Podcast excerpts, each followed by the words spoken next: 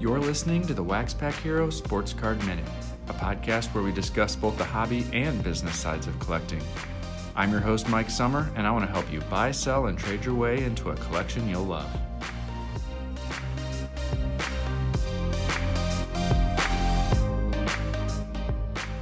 Welcome back to another episode of the Wax Pack Hero Sports Card Minute.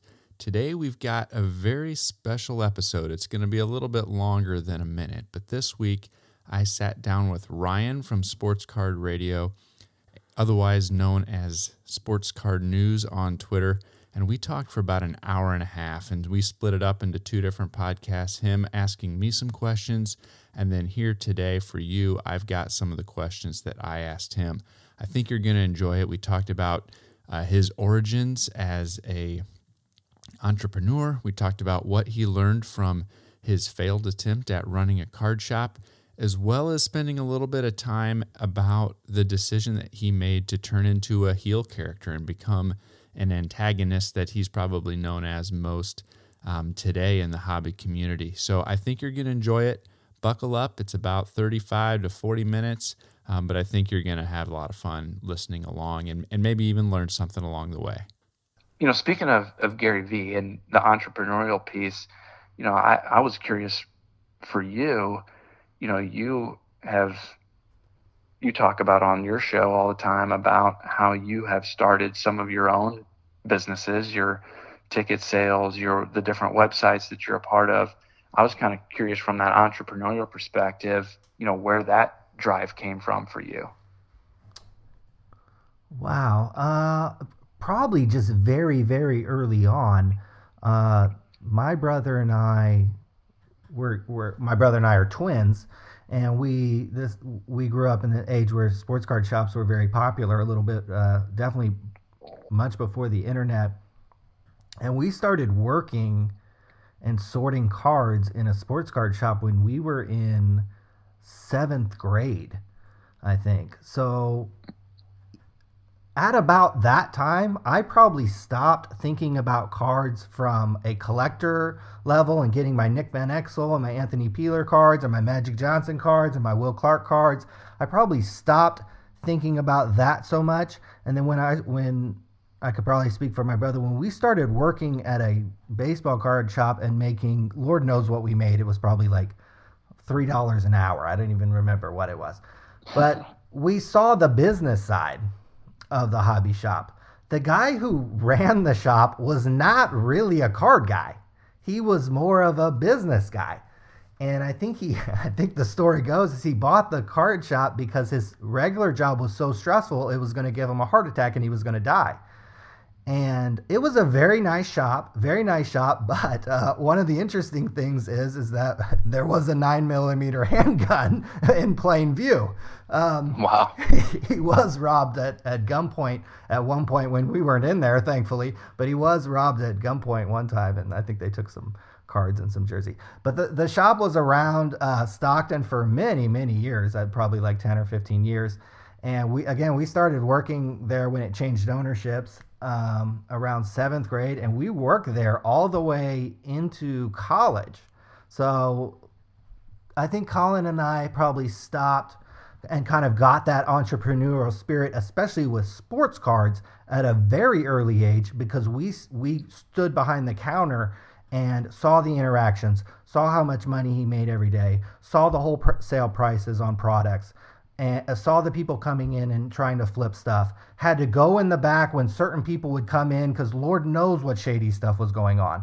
Uh, mm-hmm. You know, a, a lot of times back in those days, you would front money. A whale would come in and you'd front money to the guy. Uh, you know, he didn't have it that particular day or whatever, but he wanted to get his fix opening card. So you, you know, you'd sell it to him. You, you deal with the regulars. Uh, one particular regular, this guy's just an all-time classic. His wife won the lottery. She hit like a two point million dollars jackpot. So in the nineties, this was just a huge amount of money. Wow. Went a long way in Stockton, that's for sure. So, but the joke around the shop was, is that she wasn't very pretty. So this was, guy was kind of like a, a gold digger, just on the male sense. But so he had a card addiction, and, he, and I think he had a few other addictions as well. But I remember he came in, and at the time, like S P Legendary Cuts was like one of the most expensive products you could buy. and he hit a Honus Wagner cut autograph, which at the time was like unheard of. They even wrote about the card in Beckett. And I remember he bought the boxes, left the shop. He oh, he had a big S U V and he liked to open his cards in there. But he came back in, he, he handed me the card. He's like, hey, you think this is any good? Put this in a card holder for me. And I was like, I was like shaking, kind of putting it in because I knew I was like probably worth like a lot of money. And he ended up being, I think he ended up being in Beckett, somewhere that, that article. Uh, so, so for me, you know, starting the entrepreneurial spirit with cards, it started way back when, when we actually went behind the counter at an early age. And yes, throughout the years, we bought cards and collected cards in a sense, but um, it became more of a business for us, or we saw the business side of it, uh, you know, at a much earlier age, I guess, than, than most people. Sure. So you guys have talked too about how you then at some point um, owned a shop, and that due to the economy and things, it didn't end up working out. But since then, you guys or you have launched, you know, other ventures that have, have worked out. You know, are there things that you have that you tried along the way, or what did you learn from that? The experience of owning the shop that influenced what's worked and what hasn't worked since then for you? Man, I think, well, you know, we opened the shop and um, we were just, uh, I was too young. I was not an experienced operator. You're essentially, when you open a, a, a shop like that, you're, you're buying a job. And mm-hmm. you're, unless you're paying somebody there and you have that type of revenue, in which we didn't, you've got to be there every day. And you're the operator, right, and you're the go-to guy, and you're the hustler. And I think one of the things we quickly learned was, you know, neither my brother and I are that guy. We don't have a regularly scheduled podcast, for instance. Sure, you know, sure, right? Sure. The, the content on the website, uh, at least now, doesn't. It's it's sporadic. It could it could be months before anything gets put on the website. So I think that's one of the things my brother and I learned. So we we and you have to make, learn how to cut your losses and, and know when you're beat. I think sometimes sure. people in business, they don't they don't want to quit, or they don't want to look stupid for their family or their friends or what have you. Whereas I think my brother and I just were like, well, this didn't work. Take right. you know, eat it. Take. I know we, I know the, the story goes that w- we occasionally tell is I went and got a job, and I would come on the weekends to visit my brother who lived about an hour away. And I would tell him, find us a way to sit on our and make money. And that's what I told him. And yep. we were both, I think I was making a little money at the time. And I think I was telling him, don't get a job. Don't do anything, but find us a way to sit on our and make money, because I sure as didn't want to work fifty hours a week. I was making decent money at the time, working uh, hiring nurses for home care, and okay. but I hated it, and mm-hmm. I was really good at it. I was really good at it, but I hated it, and I could have made, I could be making, Lord knows what I could be making right now if I stayed in that particular business, because I was really good at it. Uh, very quickly, but I hated it, and I didn't want to work that t- again. My brother and I didn't like sitting around in a hobby shop full time. I sure as f- don't want to be sitting around in somebody's office for fifty hours a week, right? So, right. again, that's a, just another learning experience that, and th- I think that's why I would come down on the weekends and look at my brother and be like, "Yo, find us a way we can sit on and make money." So he came back to me. Uh, like weeks later, and sh- showed me a chart of the stock market, which had promptly crashed to like six thousand. I think the Dow's close to thirty thousand now. Well, he showed me a chart where it was at six thousand. And I was like, mm. oh, that's interesting. Because we had a little bit of money at that time where we could have invested, and everybody was selling stock at that point. I mean, it was like, you know, the fire sale after the sports card crash. I mean, people were giving stocks away at that point. I mean, I remember some of the stock prices at, at that point. It was just absolutely insane. And the other thing he came to me was, uh, we need to set up a website and get into affiliate marketing. And so I was sure. like, okay. And so he was telling me all these ideas, uh, one of which was create some job websites. The economy had crashed and everybody needed jobs, so we were going to set up these job websites. Because I believe at the time, uh, I, uh, it wasn't Indeed, it wasn't Monster. It was one of them that were paying a dollar. It was Snagajob was paying a dollar for every person that you got to apply for a job. That was it. That's all you had to do. You had to get somebody to apply for a job, and you got a dollar from Snagajob. So it's like, cool, let's set up let's set up some websites and get everybody needs a everybody's trying to get a job right now. Let's try to get people to sign up for jobs. That was our that was kind of uh, that was kind of our first foray into websites. On the side, he told my brother told me, "Hey, I set up this sports card podcast." And I was like, "You did what?" Like we had just failed it. We had just, you know, failed right. at, a, at a sports card. I said, "You did what?" He said, yeah, I'm gonna I'm gonna do a sports card podcast. And I was just like, oh, you know, oh, whatever. Like, okay, I just laughed it off. And I think for about maybe over a year, he was doing the sports card podcast, putting a, a little bit of content on the Sports Card Radio website without me having any involvement. I thought it was the fucking stupidest thing in the world. Like, we're gonna make uh-huh. money getting people signing up for jobs. Like, we're gonna have a real website. So we're still flat broke, living together, and lo and behold, Michael Phelps, the swimmer, is really popular at this time. So this is how far back this goes. Like, this is when he first sure. became popular. I don't remember when this was, but this was like when he first like busted on the scene. And his okay. autographs were in Allen and Ginter, Topps, Allen and Ginter, and they were they were really expensive. They were worth a lot of money, like several hundred dollars. And Colin put up an eBay affiliate link on Sports Card Radio about Michael Phelps or something, and somebody clicked on it and bought a Michael Phelps autograph, and my brother got like one hundred seventy dollars for that, which at the time was a lot of money. Like, I cannot stress that sure. enough. Like, that was a lot of money to us. And I looked at him and I said, "What just happened?" And so he kind of explains it to me, and I'm like, well, wait a sec. Let's let's start putting up sports card stuff. So that started, the, this is probably in about two thousand nine. This is how far ago this was. This was about eleven, twelve years ago. I started sitting around our apartments.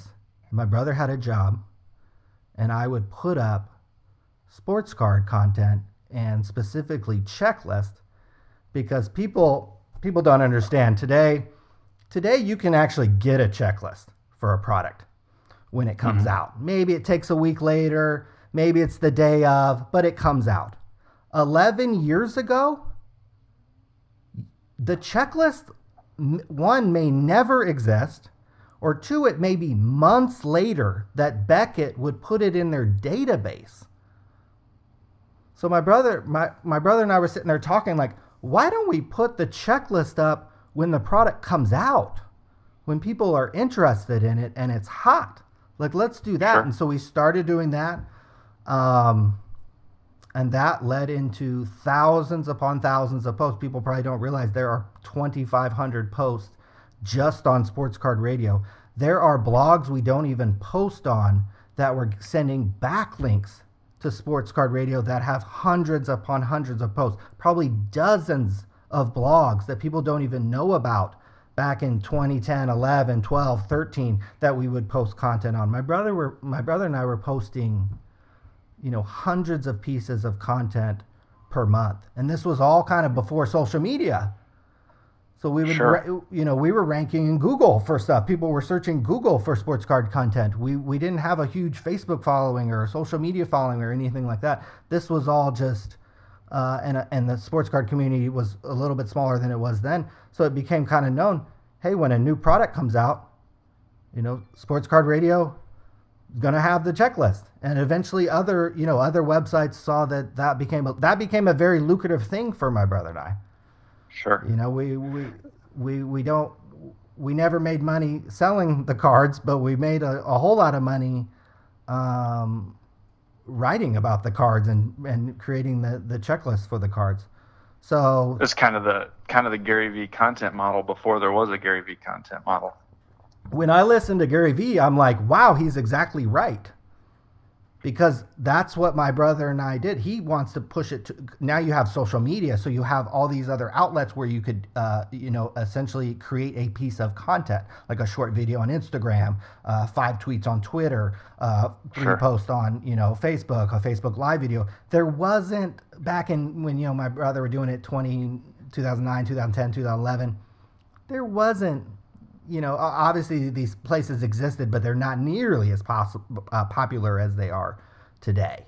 So, yeah, very, when I listen to Gary V, I'm like, yeah, he's exactly right. People should be doing exactly what he f***ing says because it works. I mean, my brother and I were making up to ten thousand dollars a month on this site for years, for years, wow. mostly through the eBay affiliate uh, network. It's changed drastically. It's certainly not as easy as it was. That was the absolute gold rush back in twenty ten, eleven, twelve, up in, I can't remember when they changed it. I think it was like twenty fifteen or I can't remember, twenty fourteen. I don't remember the, the when they changed it to where they basically cut your, your pay uh, by ninety percent. But there was a time where if you could just get decent traffic to your website, get two to three hundred eBay clicks. I mean, where did people buy sports cards? eBay, right? Especially back then. We're starting yeah. to see other markets. You mentioned sports lots. We got Check Out My Cards become a major player. There are other, you know, avenues to buy buy and sell sports cards. But even back, you know, back twenty ten, eleven, twelve, thirteen, fourteen, eBay was the place. You know, and if you were giving this really detailed information, here is a checklist for this high-end product, and this website is the only one that has it, right? So, and we kind of caught it right before group breaks became popular. And then kind of when group breaks became popular, eBay cut their payout. People consume checklists differently. People are consuming products differently. There are far more websites. Um, uh, Mike Smith at Cardboard Connection took to kind of putting checklist content out, um, kind of to another, kind of to another level. He had a full staff for this whole time that, that my brother and I, you know, made all this money on Sports Card Radio. It's literally being me and him. Sure. And I think for a while we paid a dude in the Philippines who was doing a lot of work for my brother's website, and we he would do some work for Sports Card Radio, but that guy was we that guy was literally making like three dollars an hour. So sure. all the work that's on Sports Card Radio is literally my brother and I. And then okay. once eBay once eBay cut the payout, they gave us I think they even gave us another year on the regular payout because they felt kind of bad about it. They knew how bad they were screwing people. So they kind of kept the old payout around for it. But once that happened, that's when my brother and I knew, oh, this is this is over. You know, the glory days are over. It's time to time to move on. But the, the same thing happens. You know, we open a store. We had to close the store. I was really successful at hiring nurses. Then I wanted to quit. We had a sports card website. It was widely successful. Oh, shit, eBay cuts the payout. Now we got to change. So there's all these types of things that happen, and you know we don't. We're not going to sit around and cry about it. It's like, okay, well, right. eBay's cutting the payout. Cool. I think my brother had already set up another six or seven websites. I had set up right. in twenty twelve a Beanie Babies website that I didn't think would make any money. Sure. You know, we were just throwing some things at the wall at that point. And, you know, again, the same model, putting out content, putting out content, putting out content. That works. And d- didn't that didn't that lead to you being like on wall street journal dot com for the Beanie Baby website? I get called like I get called at least once or twice a month from somebody, some press person, usually kind of a smaller organization. But yeah, the Wall Street Journal sent me a message one day. And they wanted to write an article, and I could not like get back to them fast enough. And so I remember I was right. in Ve- Vegas, had a thirty-minute conversation with her, and then it takes several weeks. You've probably done some like media stuff. It takes several weeks for them to write that thing. So you're like, well, am I even going to be in it? Is it even going to be printed?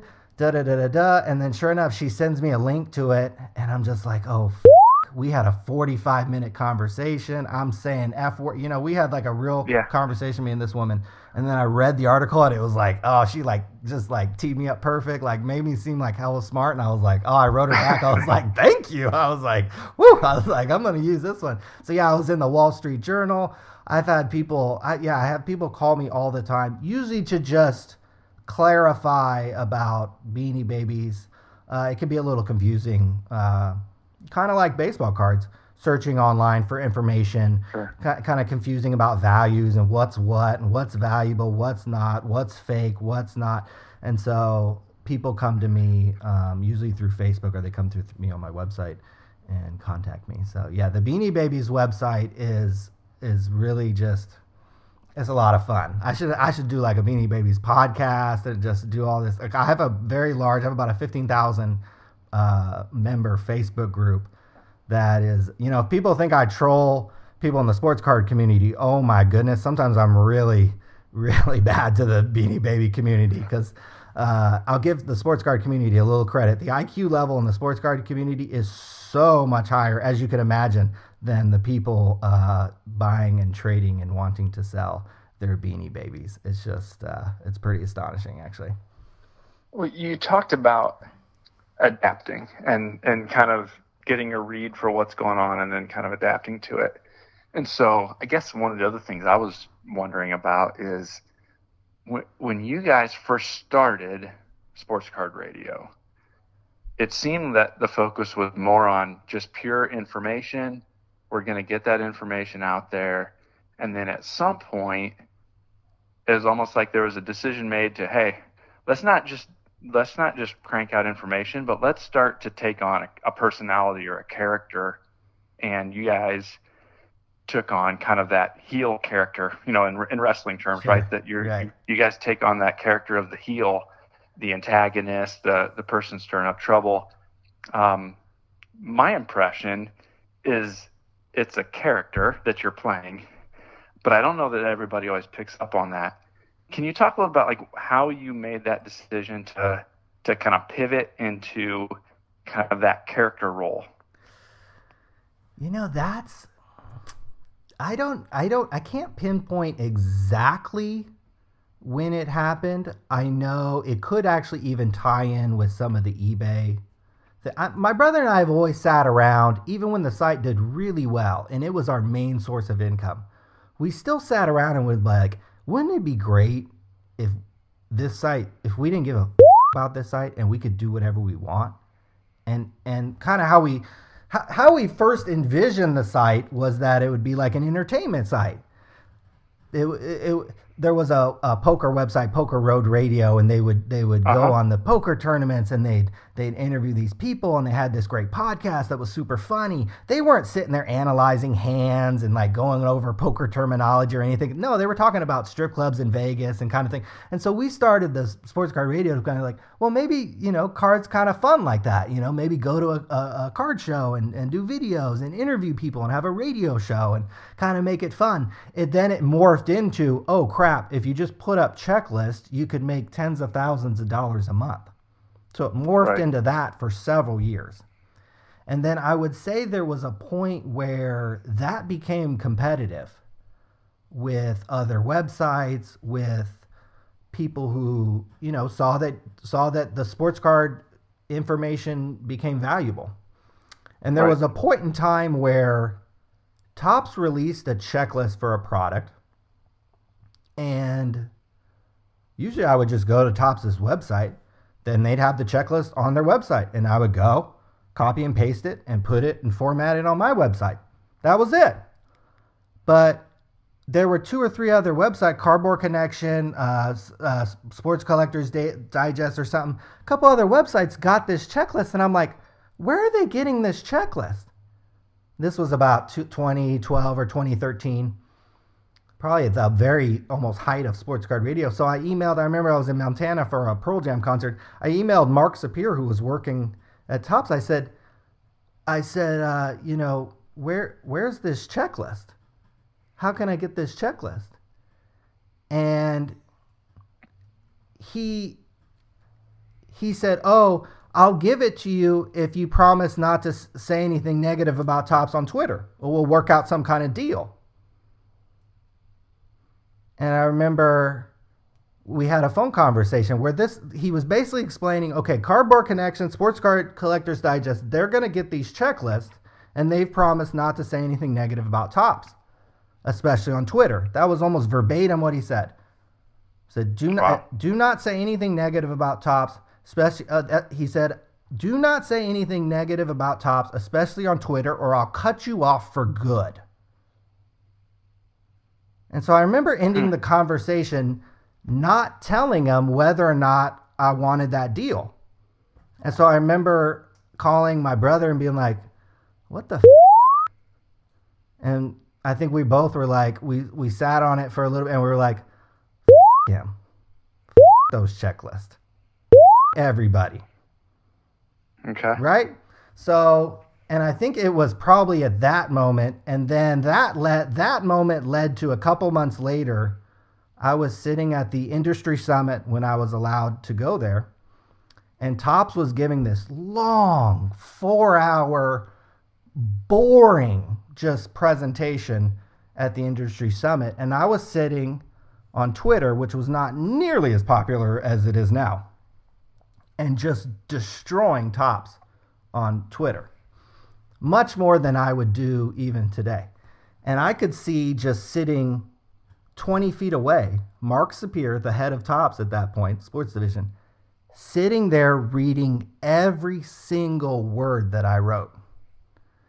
And sure enough, after this four-hour presentation, he comes up to me, his hands are shaking, he's all nervous. He said, you don't want to do a deal with me? You do, you you don't you you you don't want to you don't want to work with Topps? And I looked him dead in the face and was like, my brother and I built a six-figure website without the help of anyone in this fucking room. No, I don't want your help.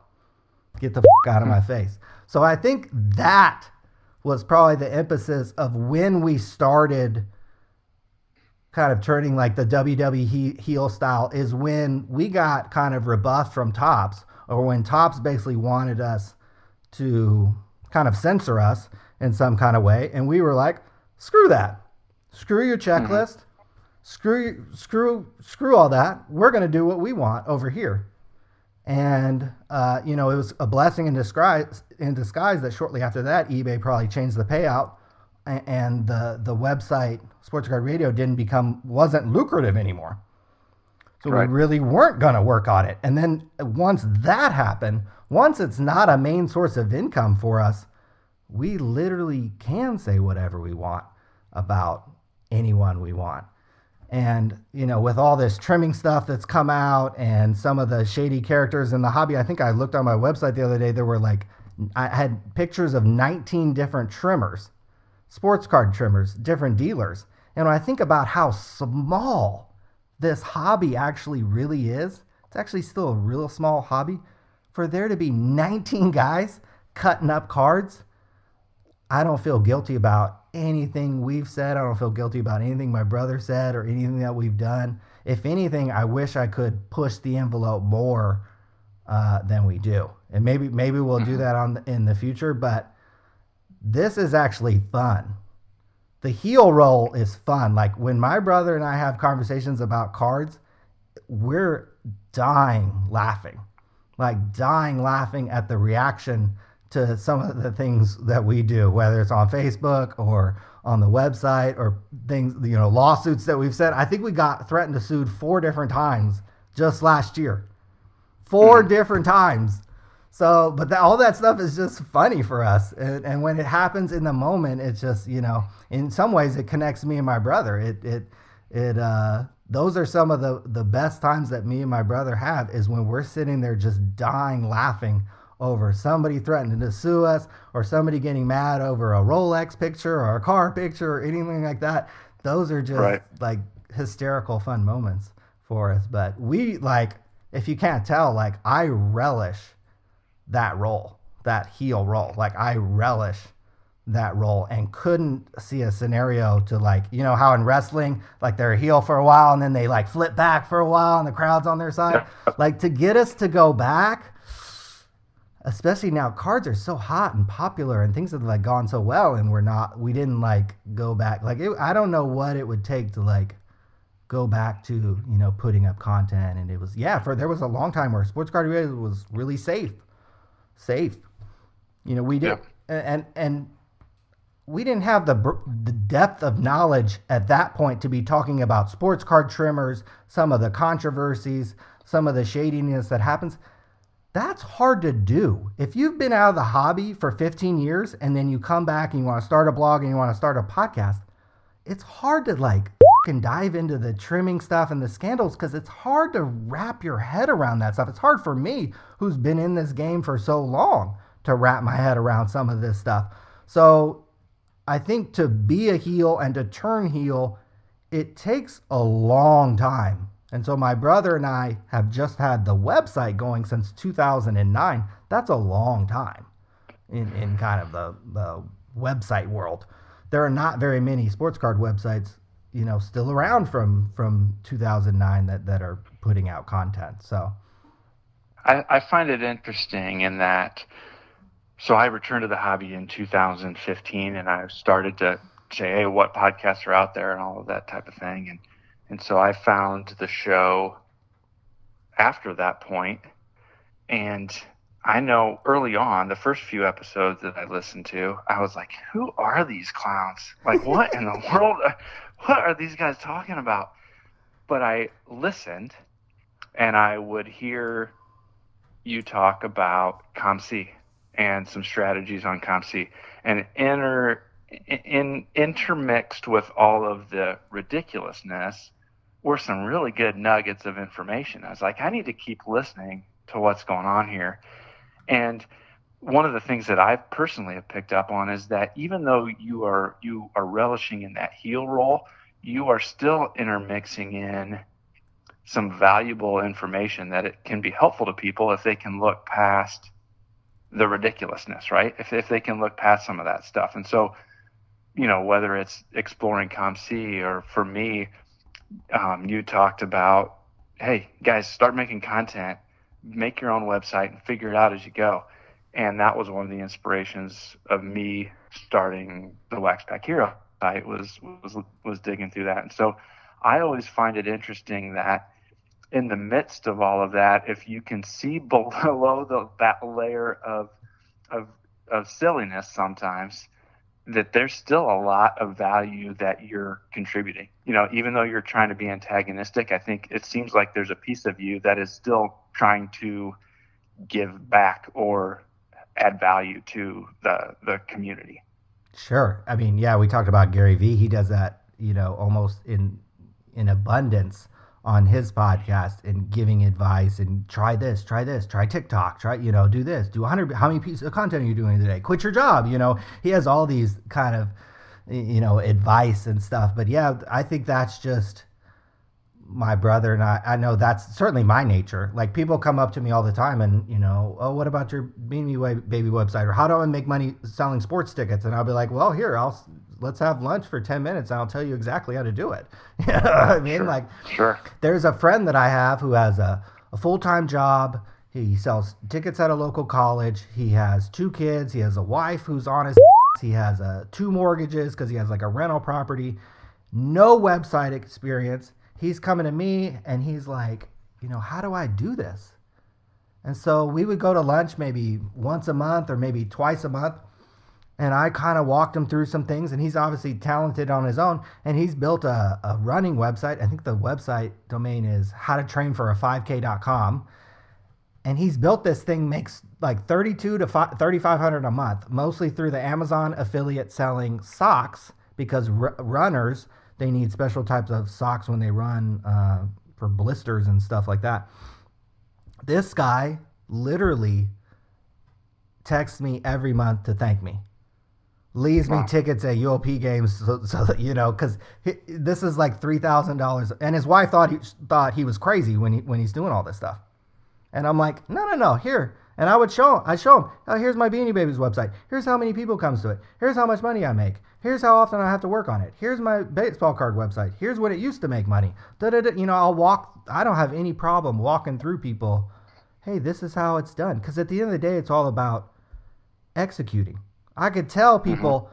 post five pieces of baseball card content every day for the next two years, and you're going to have a site that's going to make money every day. You're going to have a site that probably makes five hundred dollars to one thousand dollars a month. Easy. Easy. Post five to pieces of content on anything that you're interested in. Right. And, and it could become profitable. So I'm always like, I I love to, to share that because it's worked for me. It's, you know, that type of, that, that it's, it's worked for me. Trial and error, doing things, opening a shop, failing. I, I failed at a card shop and thought, man, I would never do that again. In the last year or so, I'm seeing how popular sports cards have become. I'm seeing that on Amazon. To sell certain products, you've got to have a brick and mortar store. And I'm like, wow, what if I just had some really, you know, th- the store doesn't have to be much, but gosh, it would open up all these doors on Amazon, all these other channels. So I've started to think, you know, in, in different ways, trial and error, trying things, failing, but always sharing that information. Yeah. The podcast is definitely, sure. the podcast is definitely silly. I think it's one, one thing we're just trying to be different too. Uh-huh. You know, as well, I think at the, t- at the time, uh, Cardboard Connection was putting out, a, you know, a lot of content. They stole our idea on the, on the checklist, and they were kind of copying that idea. He hired a couple of people to do, you know, in, in, bring in the radio show. So we were just trying to do something totally different a lot of times from other people. Well, how do you be different? Mm-hmm. You know, say stupid mm-hmm. things, you know, call people out, uh, uh, show off watches and cars and just do like really stupid things and stuff. A lot of times right. it's just to make, honestly, it's just to make me and my brother laugh at, at each other, and just kind of the conversations that we have kind of uh, offline. We just, it's funny for us. It's fun too. It's really like a lot mm-hmm. of fun for us too, but, and sharing that information, you know, that is being a heel, but also, like you said, giving back, sharing that information, sharing what works, because I've seen how much it works for me. Well, there you have it. Thanks, Ryan. I really enjoyed getting a chance to get together and, and chat a little bit. I hope you guys enjoyed this as well, and maybe saw a little different side of Ryan than you're otherwise used to if you follow him on Twitter. If you don't follow him on Twitter, check it out, and you can see some of the, the character that he puts on at Sports Card News. You can follow me at the Mike Summer. Check out wax pack hero dot com for more great content. And please take a second to subscribe to the show. Leave a rating and review. I'd really appreciate it. Other than that, I will catch you next time.